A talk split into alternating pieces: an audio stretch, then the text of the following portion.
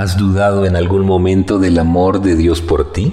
Posiblemente cuando las cosas no nos salen como esperamos o cuando nos ocurre una gran tragedia, vienen pensamientos que nos hacen agonizar anímicamente y nos hacen dudar del amor de Dios. Si así te ha ocurrido, esta reflexión es para ti. En un pequeño caserío de Escocia había un creyente confinado a su cama desde hacía por lo menos 40 años. En una caída que tuvo accidentalmente a los 15 años, se quebró la nuca.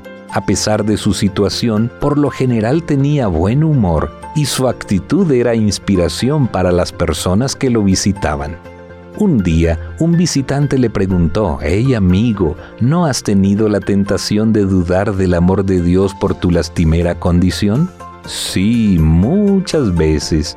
Aquí postrado en cama, cuando veo a mis antiguos compañeros que pasan por la calle en sus carruajes, con frecuencia Satanás me susurra al oído, si Dios es tan bueno, ¿por qué te mantiene así todos estos años? ¿Por qué permitió que se te rompiese el cuello? ¿Y qué haces cuando Satanás te susurra estas ideas? preguntó el visitante. Pues yo recuerdo inmediatamente las escenas del Calvario, donde mi Cristo tuvo profundas heridas, y le digo, ¿ya ves? Él sí me ama.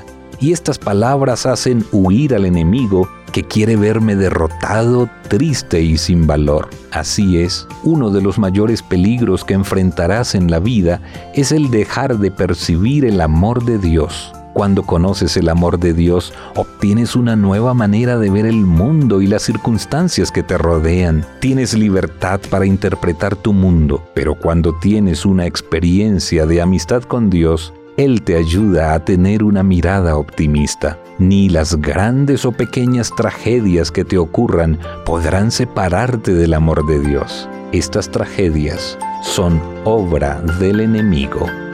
La luz de un nuevo día llega a tus ojos. Conexión Vital te acompaña.